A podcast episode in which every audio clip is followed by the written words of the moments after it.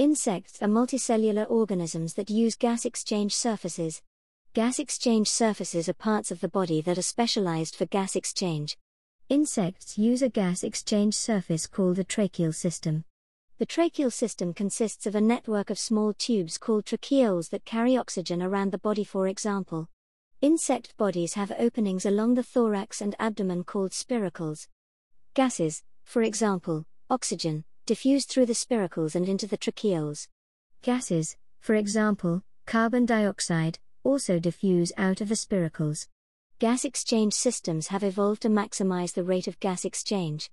The tracheal system is the most efficient gas exchange system in active animals. Fish are multicellular organisms that use gas exchange surfaces. Gas exchange surfaces are parts of the body that are specialized for gas exchange. Fish use an exchange surface that is specialized for obtaining oxygen from the water. Gills are filaments of thin tissue that are highly branched and folded. The structure of gills creates a large surface area for gas exchange. The gills are also covered in lamella which further increase the surface area. When water flows through the gills, oxygen in the water diffuses quickly into the bloodstream. Oxygen can diffuse from the water into the blood because of the countercurrent system. The circulatory system of fish is a countercurrent system.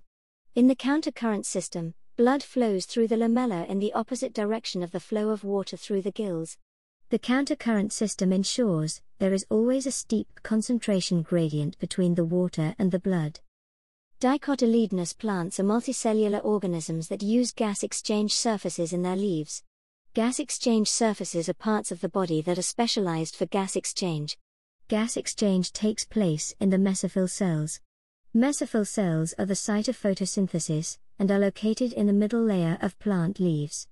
Mesophyll cells have a large surface area to allow rapid exchange of carbon dioxide and oxygen with the environment. Carbon dioxide diffuses into plant leaves through pores on the underside of the leaf called stomata, singular equals stoma. The underside of the leaf is called the epidermis. Stomata also play a role in controlling water. There is a guard cell on either side of a stoma that can open and close the stomata to control water loss.